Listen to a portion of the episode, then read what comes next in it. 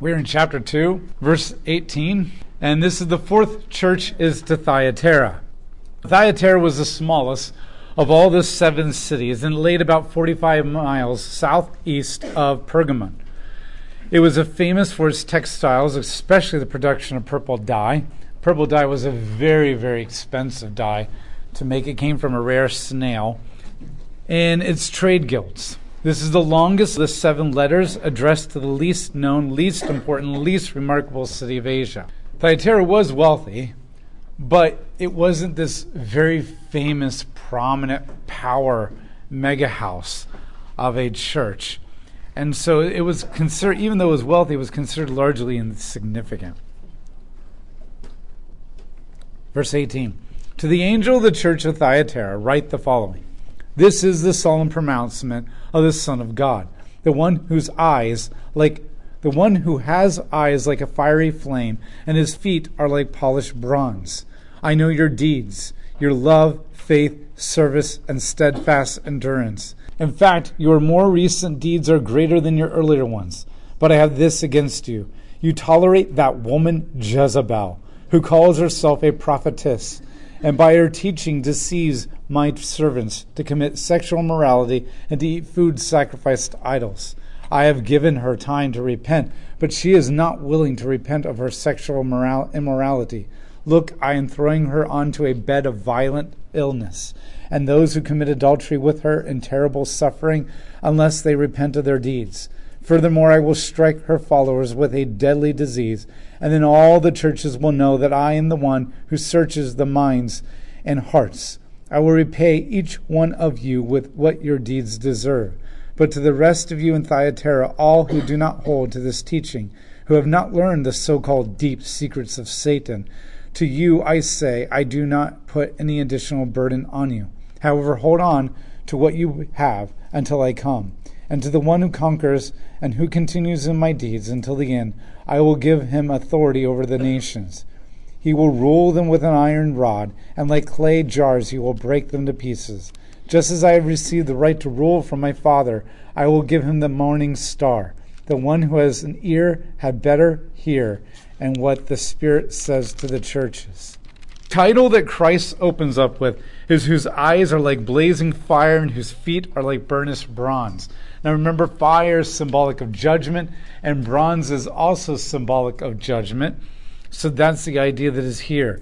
This communicated the idea that Jesus would pour out his wrath on those in the church who had embraced the false teachings. Even though the previous churches had tolerated the, the teachings of Balaam, who wasn't the real Balaam, but a new recent version of it, and the teachings of the Nicolaitans. This Jezebel, this rebuke against the teachings of Jezebel and those who follow, seems to be far more harsh than the Nicolaitans and the, the Balaam of the previous churches. He spends more time condemning them and throws out a few more name calling for this one than all the others. And so this is appropriate that he is using the harshest imagery of judgment for this church than any of the other ones. This heightens the judgment as well. The fact that he begins with this heightens the anticipation for the judgment all the more. Jesus did commend them. He commended them for their good works. Their love and faith speak of the motivation for Christian works, which implies not only the continuing trust and faithfulness, but also right faith. So, like Ephesus, he commended them for their good deeds, their works, their faithfulness to God, that kind of stuff. They were a diligent church involved in ministry. Yet, unlike Ephesus, they did tolerate false teachings. So they were very committed to helping other people. They were really committed to um, teaching God's word but they allowed some false teachings to creep in or just blatantly burst the doors open. We don't know how they came in. And they allowed it. For whatever reason, we're never told why they allow these teachings. Once again, are they afraid to stand up to people and be rejected? Do they not know the Word of God well enough themselves to refute it? Is, is there money coming to the church from these false teachers and it's hard to turn that away? Your donations are so appreciated. So, what Jesus had against them, though, was a woman claimed to be a prophetess. This is not Jezebel um, from First Kings and going into Second Kings. Jezebel is by far the nastiest woman in the Bible. And she's considered one of the nastiest women in human history. Not literally, but in a literary narrative kind of sense. She rises to the top. Now, there's way been way nastier female rulers than this woman, but in a narrative story kind of a sense, she's considered pretty vicious. She um, basically she is marked out as an evil woman for two major reasons in First Kings.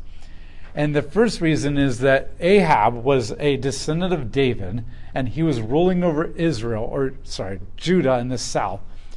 And he married her, and she was the high priestess of Baal, uh, or the, uh, the storm god of the Canaanites. And she brought all that into Israel, and Baal is like the god that God hates the most, if you can actually say that. Um, in fact, he was so despised and so hated by Yahweh all throughout the Bible that his name be- became associated with Satan by the Pharisees when we get to the Gospels. And whether Satan was the true power behind Baal or was another demon, I don't know, but he was a significant figure in ancient history. And she brought Baal worship in and a temple and brought in over a thousand prophets and prophetess for this religion. And so she sunk Israel or Judah deep into idolatry, um, deeper than they had ever really been before. And the second reason she's condemned, so that's that's a violation of a, a God, a lack of love for God. The second thing she's condemned for is her husband Ahab one of the gardens or the vineyard of another man, Naboth, and he wanted to tear it all down and build gardens. And he couldn't get them.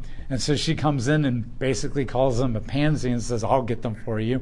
And she basically falsely accuses Naboth and has him killed and strips it all up. And, and this is a lack of love for your neighbor. And so God despises more than the only thing that comes anywhere close to God's despising of idolatry is corruption of justice and the oppression of people. And, and so basically, she came in and she corrupted the justice against Naboth, stripped him of his lands. And not only that, God is the one who put you in the land, which means he's the only one that has a right to take you out of land. And so this is the the the the, ten, the, the law is basically love God and love others. And there you don't get any worse than stripping the land of their worship of Yahweh and right taking them to Baal but also stripping Naboth of the inheritance that God gave him, oppressing his family and stripping them of their honor and stealing from them in a corrupt injustice kind of way. And so God despises this woman. Most likely, this woman is a prophetess, and God has nicknamed her Jezebel, which kind of gives the emphasis of how much this new woman also makes God puke, so to speak, abhors her in so many ways he is against her. And the idea is that most likely this woman is not only false in her teachings, but probably also nasty in her behavior. He could have compared her to many other false teachers. But Jezebel is the one who stands up in the First Testament as not only a false teacher, but also incredibly nasty in her behavior. And, and this is what he compares this prophetess with, which suggests this is a big deal that Thyatira has allowed her in. This is a big deal that she's been tolerated and allowed to have a position of power. And it could be that they're just absolutely scared of her. But the implication that God says, I have this against you, you've tolerated her. Which means the idea is if they're truly trusting in Him, no matter how powerful she is, they can remove her. Because greater is He who is in them than He who is in the world. And they're not trusting in that and they're tolerating it. Once again, we don't know why they're tolerating her, but they are, and God despises this. He lashes this out against her and says that she calls herself a prophetess. And so she's some kind of a false message in some kind of way. She deceives the servants and she commits sexual immorality. This isn't a sexual morality of sexual physical behavior although that could be happening because we are talking about people from the Roman Empire, and that was a very common way of worshiping the gods and that kind of stuff. But what God's more interested in here is not just sexual immorality, behavior physically through sex, but her idolatry, which is often associated with um, adultery and the Bible. We see this especially in the book of Hosea where God basically commands Hosea to marry a woman by the name of Gomer, who he knows that she's going to end up prostituting herself off to people for money and that kind of stuff. And Hosea is called to call her back and clean her up and redeem her no matter how many times she messes up. And God basically says, This is me with Israel. And in, in all throughout the prophets, he calls them, and he uses really harsh language prostitutes, whores, some very graphic sexual language to refer to their idolatry in so many ways in order to paint the graphic horrificness of their behavior. And so this is what he's um, throwing at her. Not necessarily a sexual thing, but that her idolatry is misleading so many people, and so many are joining her in her practices, which could imply a sexual fertility cult. But specifically, what he despises more than anything is not the behavior, but the heart that is leading other people away from God. Although he's not okay with the behavior, I always feel like I have to say that afterwards. There's always somebody who wants to re edit. Um, I'm not talking about you guys, it's just the wide world internet. He also is against them with food sacrificed to idols. Paul has made it very clear in Romans that there's nothing wrong with eating meat that has been sacrificed to idols. And he meant that in the sense that they would just, every butcher would just sacrifice the meat, the cow or the oxen or the goat or whatever to an idol and then chop it all up and throw it in their butcher marker. Mark. And Paul's like basically like, look, if if you're going to refuse to eat meat sacrificed to idol, one, that does not change the meat in any kind of way. It's not like the idol magically changes the meat and the meat goes into you, magically changes you in some corrupt, horrible way. It is what it is. And two, if you're going to refuse that, you have to refuse pretty much everything that is being sold in the market. You're going to start at that. It's kind of like when you protest like a certain store, like Walmart or whatever, whatever, whatever. I'm not thinking anything specifically right now. Um, nobody really protests Walmart a whole lot. But anything, and you're like, oh, but they support this organization or da da da da. It's like, welcome to every single corporation out there, except for probably maybe one. And it might be Chick fil A, but that might not last long because Hobby Lobby is already like sold out in some way, supposedly, according to the haters on YouTube. It's like the new thing, um, Christian hate it's like, let's make YouTube videos now about how many people we can hate and in order to get a whole bunch of clicks. It's like the new thing. It's okay because we're hating bad people. But the idea is like you're gonna not, you're not gonna be able to buy anything anywhere if you just protest them for bad associations. Yes, Paul says that the stronger Christian realizes that this doesn't really change anything on a molecular level, although he would not use that word. Um, however, the implication here is they actually are participating in the sacrifices. And that Paul does condemn, specifically in 1 Corinthians, where he says, I know that the idols are not real, but there are demons in those temples. And when they're worshiping the gods, they're worshiping the demons. And when they're sacrificing to the demons, they're sacrificing the gods. So, how dare you go into those temples and eat meals with them in their temples and then come to the Lord's Supper and think you can participate and have fellowship with God and Jesus as well? So, there's a difference between the culture selling you things that might be associated with things you don't agree with. And there's nothing you can do about that because it doesn't change the thing itself. And, and versus going in and actively participating in these sacrificial rituals to these pagan gods, or walking through the doorways of these dens of demons that they're worshiping. And so that's the, that's the difference between John and Paul. It is not that John is contradicting Paul, but rather it's the behavior, the participation versus just the buying something that just happened to have an association. And so he condemns them for this because they are participating in idolatry in every way that you can possibly imagine false teachings, the rituals, the sacrifices to the pagan gods, and the fellowship that they're bringing into the community of the believers. I have given their time to repent.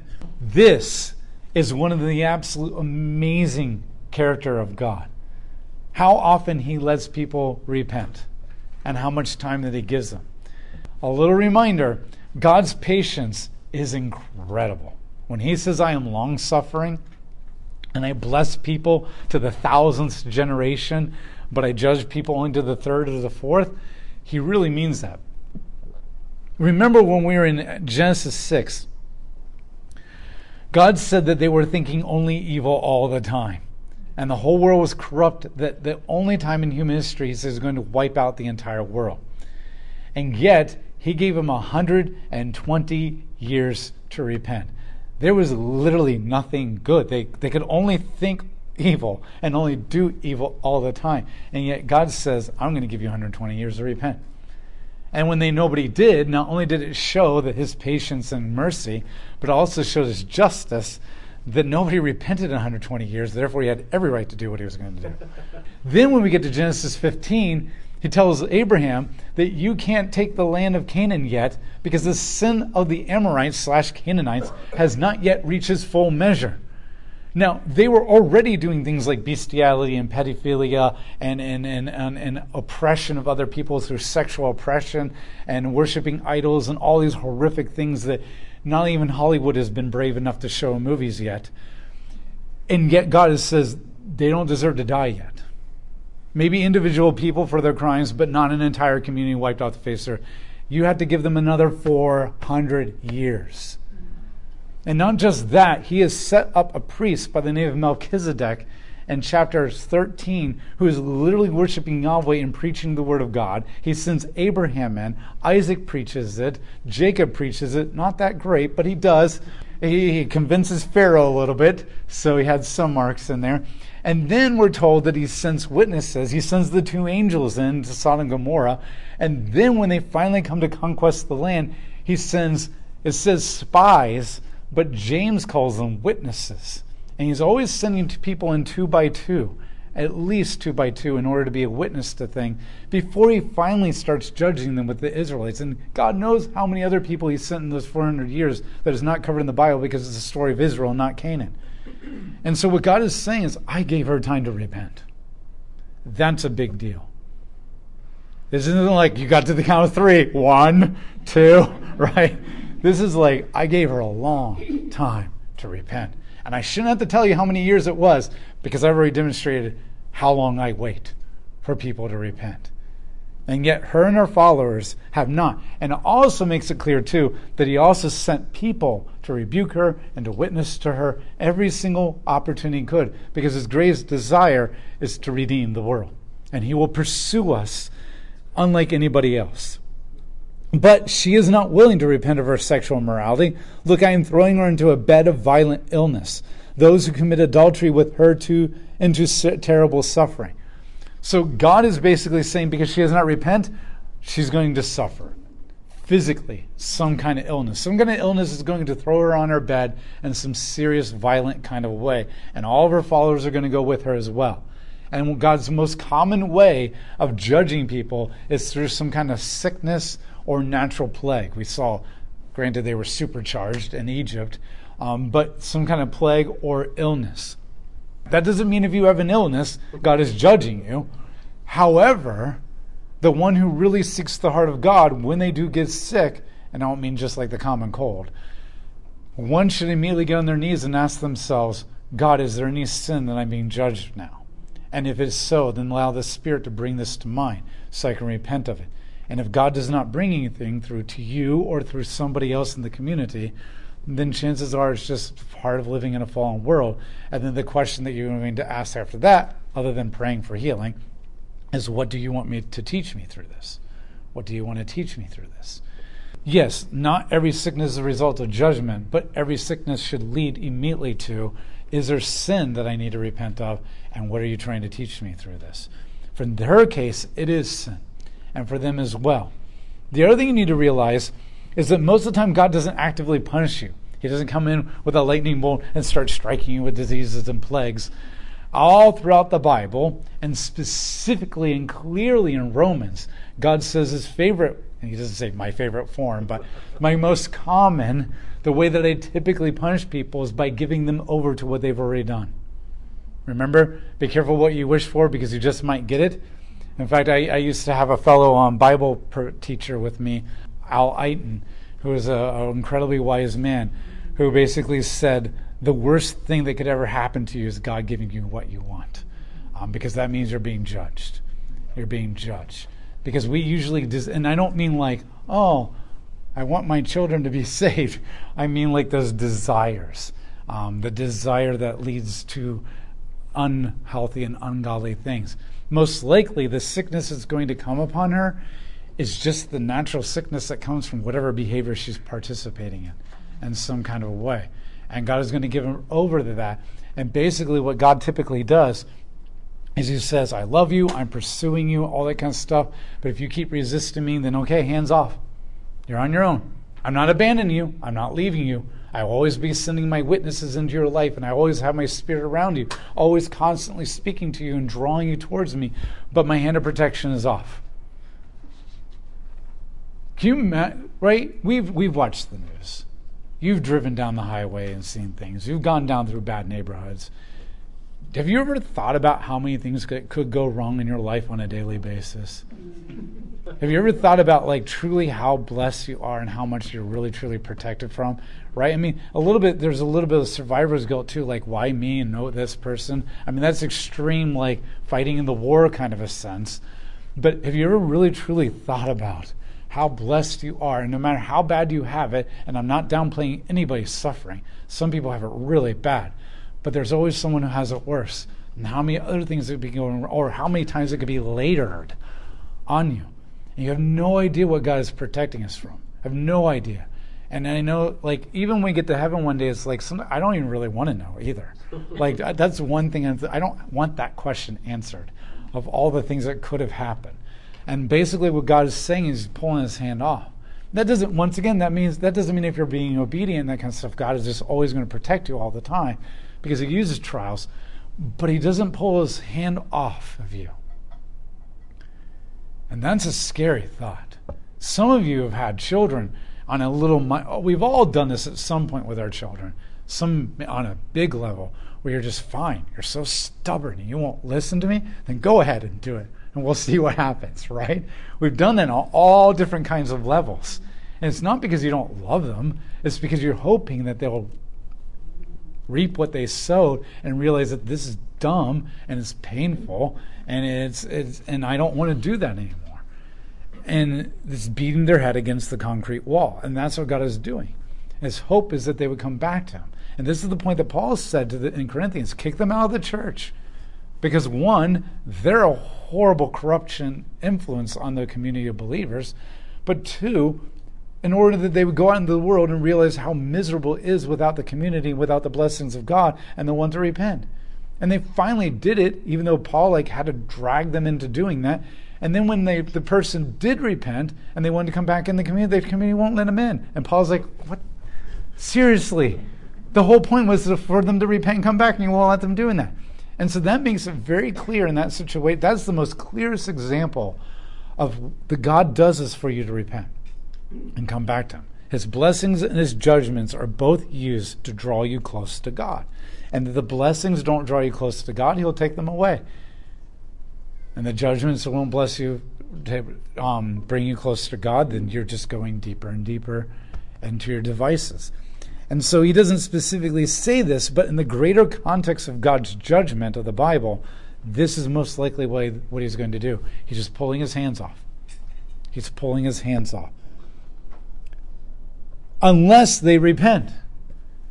Meaning all you have to do is repent and my hands come back on. My hands come, not in a happy go lucky kind of a sense, but I'll be here. And I'll, I'll, I'll stay the flood to a certain extent. Furthermore, I will strike her followers with deadly diseases, and then all the churches will know that I am the one who searches minds and hearts. I will repay each one of you for your deeds that you deserve. Not only do me, Yahweh, not that I'm Yahweh, that I, Yahweh, doing miracles and blessing you tremendously is your opportunity to say, Let me tell you about my God. The fact that God blesses you tremendously in a way that you do not deserve or you're not worthy of, or that's unfathomably unexplainable, is an opportunity for God to say, I am the one that did this. But God's judgments also do the same thing. Not only is it to call them back into repentance to God, but it's also His way of saying, Look, you will answer for the way that you harm other people. And this gives glory to God. And so God's justice brings him glory, but God's mercy also brings him glory. God's blessings bring him glory. All these devices are important for bringing people back to Christ. And that's very important for you to understand as we get into Revelation chapter 6 and on, because one may asks, how could a loving God be so harsh? And the whole point is to break them down so they will repent and come back to know the loving God. And we're going to see that over and over again. Over and over again, God says, but they did not repent. They did not repent, which means that was the focus, not the judgments. But everybody will know that I am the one that sees everything, and I'll repay each one of you for your deeds. Now, what God does not mean here is that you're going to be condemned to hell based on your works, and you're going to be awarded heaven based on your works. It means you're going to reap the judgments and the consequences based on your works. The question I always get from students all the time they're like, Mr. Barker, are all sins equal? And I'm like, heck no. And they're like, oh, that's not what we were told in Sunday school class. No offense to any Sunday school teacher, but that's not biblical. Not all sins are equal, depending on how you look at it. All sins, regardless of what they are, will separate you from God in your relationship and intimacy and trust. We know that. Even a, a little teeny little fib, all the way up to full blown genocide, is going to hurt your relationship to people that you love and, and it's going to destroy intimacy and fellowship and all that kind of stuff. So, in that sense, all sins are equal. All sins hinder your relationship with people. But not all sins hurt people to the same degree. Therefore, not all sins bring the same level of consequences. And we know this. We don't punish a little kid who's lying about stealing a candy bar to the same extreme that we would want to punish Saddam Hussein for genociding entire people groups because we know it's not the same level. It still breaks your trust with that kid, it hinders your relationship with that kid, but they don't all bring the same amount of pain and lack of love and the same level of broken trust. Therefore, they don't bring the same level of consequences. And so, in this sense, I'm going to judge you according to your deeds. Yes, whatever you've done is going to hinder your relationship with God, but we know that some things hinder the relationship more than others. There's some things that, like, yes, I get that. We're all sinners and we all hurt each other. But then there's like, but that, that's harder to forgive. God is saying is, you will be judged according to your deeds. And the greater your offense, the greater the harm that you've caused other people, the greater the judgment that is going to come upon you, the greater the consequences. Not an eternal condemnation kind of a sense, but in an earthly consequence. But to the rest of you in Thyatira, all who do not hold on to this teaching, who have learned not the, the so called deep teachings or deep secrets of Satan, to you I say, I do not put any additional burden on you. So he says, But there are some of you in the church, a few, that have not gone this route.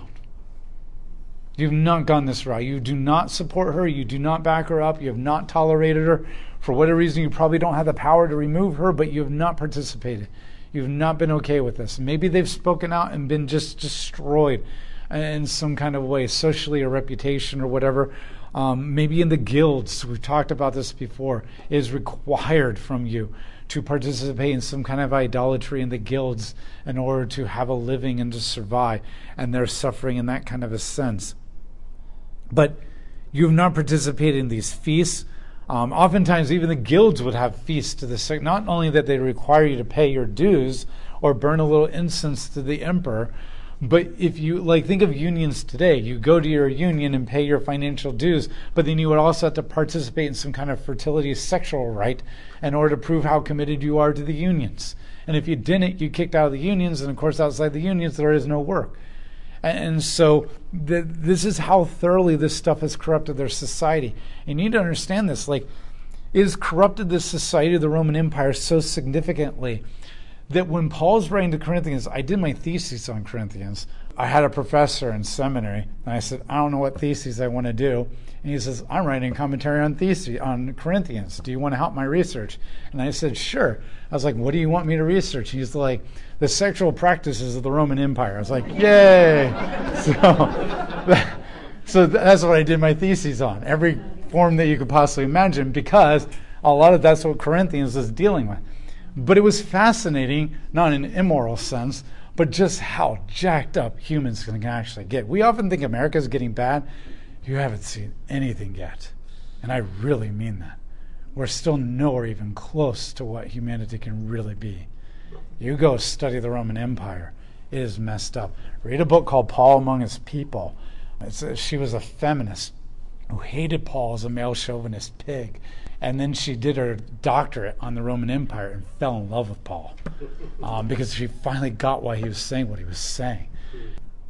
You have to realize that these practices permeated everything in the culture. Sex was a big part of this thing. And everywhere you turn, um, it was there in the streets. It was blatantly in the streets. And, and the idea is when Paul is writing Corinthians, many of these Gentiles have come out of this. And you guys know well enough, like either encountering people in your life or maybe in your own life, just because you convert doesn't mean addictions and behaviors just stop. There's chemical rewiring that has happened, there's emotional rewiring, there's all kinds of stuff. And there's tons of tools that God has given us spiritually, practically, and um, in the synapses to overcome those, but that takes work and time. And so when Paul's writing Corinthians, He's writing to Christians who come into the church and they're worshiping Christ in the same way, the same sexual deviant behavior, the same kind of sacrifices.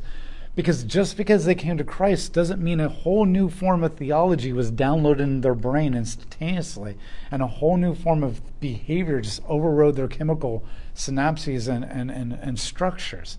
One of the biggest arguments that Corinthians is making, we often think that he's just rebuking them like a bunch of Christians who kind of got wrapped up in some bad college students from fraternity sororities somewhere, and you're like, no, no, no, no. Remember, don't do that. That's how you were raised.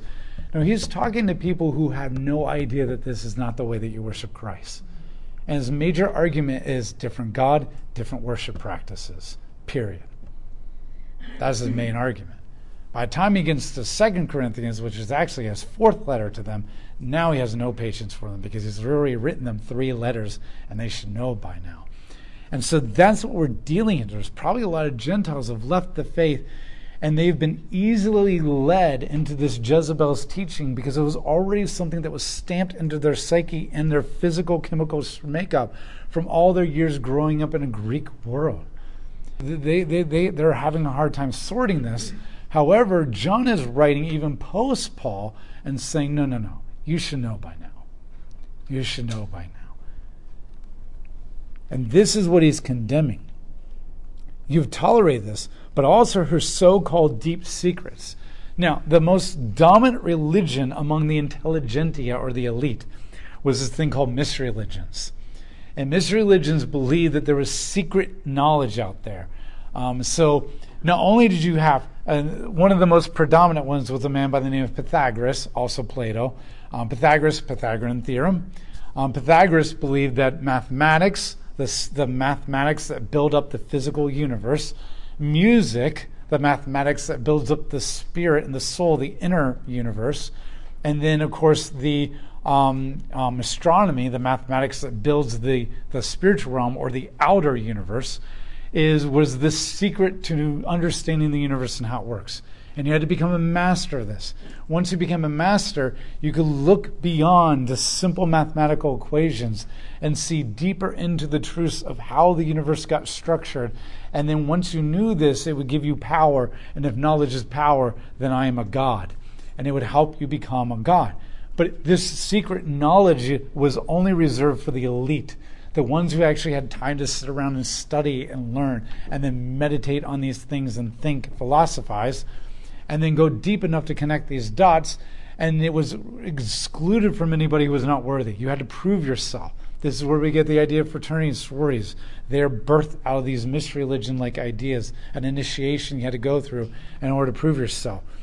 And, and so there's, hey, come join me, and I if you prove yourself worthy and work hard enough, you're like, ooh, ooh, ooh, yes, yes, I will teach you secret teachings that will help level you up, uh, make you successful at your work, and make right. Right now, it's like the the YouTube videos you're watching YouTube, and the commercial comes on. It's like, stop working nine to five all the time. I'll show you how to make a million dollars a day just doing YouTube and working it.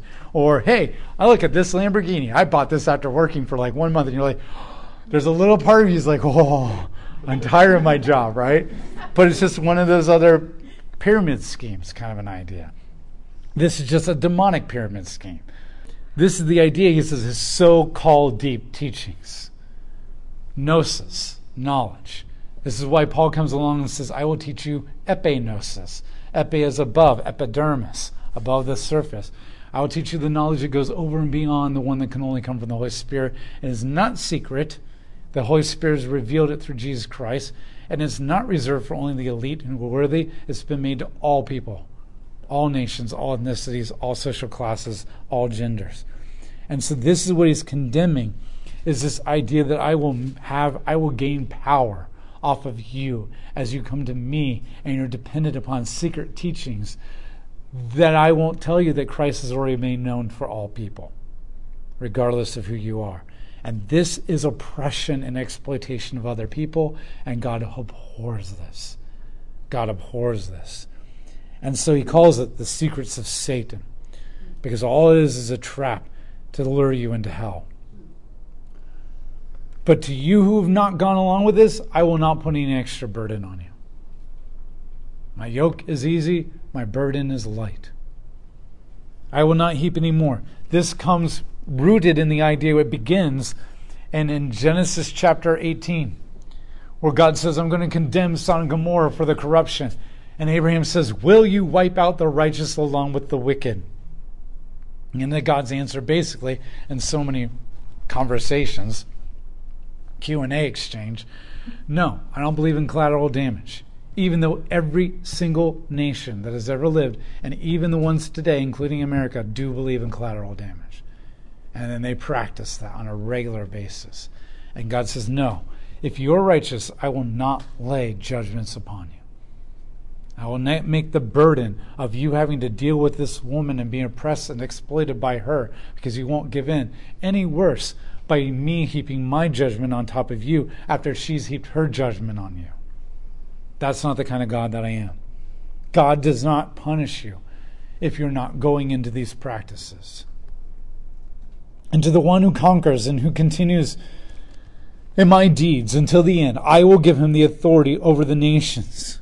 Even though you're oppressed now by this woman with her power, secret teachings, if you persevere in the faith, then I will give you the ability to conquer, and I will give you the authority over the nations. How do you become the first and the most authoritative? By becoming the last and by being willing to suffer for Christ. This is my point. I will give him the authority over the nations. And then he goes on and proves that he can do it because he says, He will rule them with an iron scepter or an iron rod, and like clay jars, he will break them to pieces. This comes from Numbers 24 and, and Psalm 2. God predicts the coming of the Messiah and says, and I will lift up my Messiah. He doesn't use that word Messiah, but my chosen one, that same concept. And he will dash them to the ground like pottery, and with an iron rod he will crush them. When we're going through the Bible, and my daughters are like, hey, Dad, what's an iron rod? And I'm like, an iron rod is for bashing people's skulls in with. but I had to tell them that because the Numbers goes on and says, With an iron scepter he will crush them, and he will crush their skulls of Edom and Seir and all that kind of stuff. So it wasn't like I was graphic over extreme. They had to understand what this means. That Christ isn't just the suffer of the little children, he's also the scepter wielding warrior as well. And the idea is that this roots into the fact that my son, my Messiah, I allowed him to grow up as a nobody on this earth for over 33 years, where he was poor, he was ignored, he was ostracized, he was mocked, he was even went through suffering, he was tortured and then killed. Yet I exalted him, Hebrews chapter 1, Philippians chapter 2, and vindicated him and put him at my right hand. And now he has an iron scepter to which he's going to come back a couple of chapters, and he's going to crush the skulls of those who went against him and did not repent. And if I did that for him, then will I not do those, do it for you, whom I sent him to die for? And this is why Paul goes on and says, if Christ was vindicated, then we know we can be vindicated, and we will be made co heirs with Christ. And we will sit on the right hand with him and rule over the world, like God said in Genesis to Adam and Eve you are to rule and subdue creation. As vice regents, the problem is when we elevate ourselves equal to or above God as rulers, not as vice regents.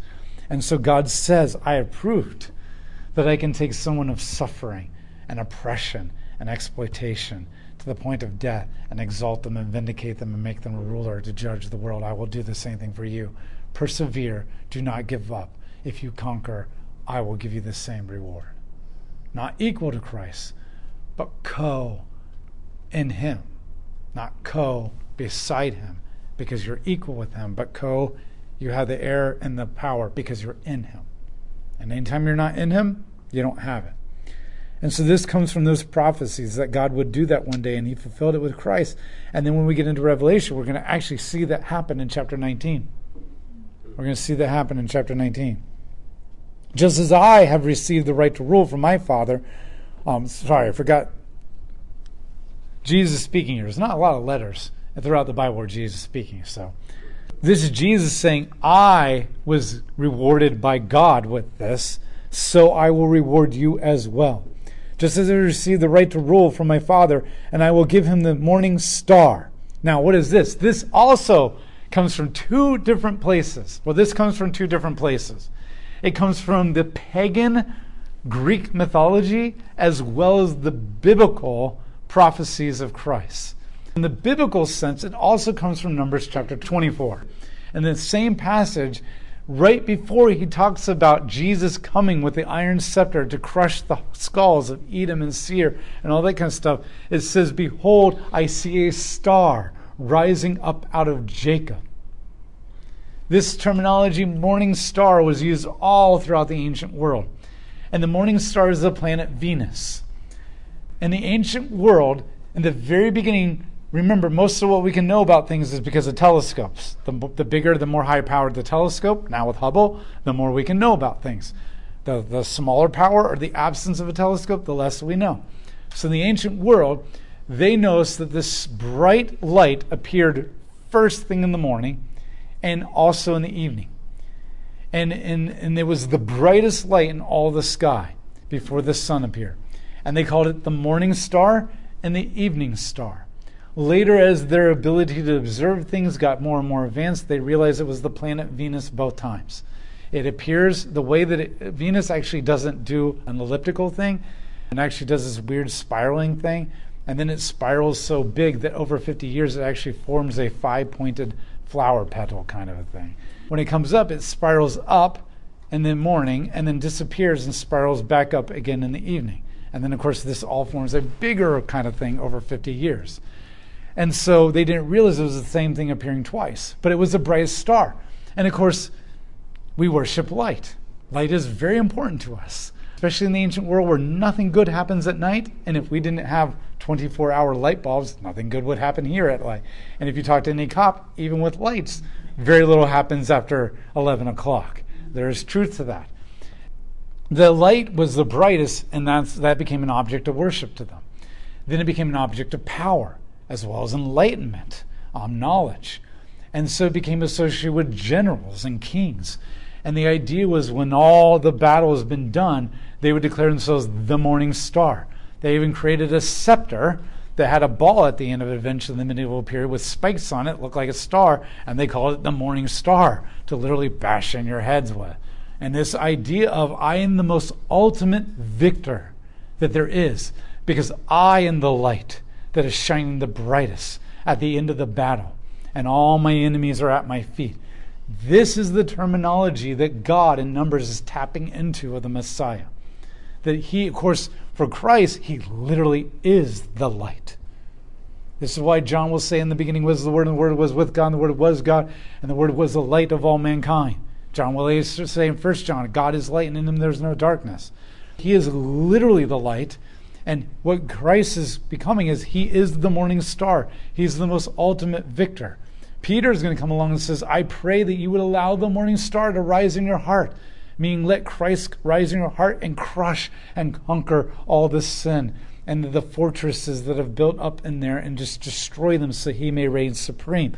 And Revelation is going to end with Jesus leveling the playing field down, eliminating all evil, all sin, even the devil and everything in the lake of fire. And he will end the book by saying, I am the root of David. I am the Alpha and the Omega. I am the bright morning star. All you posers, you eventually got conquered by somebody else, no matter how victorious you were, and then you died. But me, I will stand for all eternity as the ultimate champion. And this is the idea that I will give you the bright morning star. You will have victory in him. You have victory in him. In fact, this is exactly what God is talking about in Isaiah chapter 14. When a king lifts him up and says, I am the morning star. And God goes to him and says, Now he's dead because of my judgments. Now Israel go and taunt Nebuchadnezzar for bragging about being the morning star. Because when he goes to the grave, all the other kings who are dead in the grave will say, Look, now you've become just like us, dead, eaten by worms. That's what Isaiah 14 is all about. No matter how big you are, like I said, I mentioned this in church a few Sundays ago, but I still love the phrase Bill and Ted's Bogus Adventure. It's a sequel to Bill and Ted's Excellent Adventure. And death is like this character in the movie. He's Drake the Grim Reaper. And he has this little ditty that I've always loved from a kid. The movie's not that great, but the ditty is awesome. Some of you might know what I'm talking about. He says, There you may be a king on high or a little street sweeper, everyone dances with the reaper. That's the idea. Our modern day's idea is no hearses go behind um, U-Hauls behind hearses, but that's just so much more poetic. So I just love it.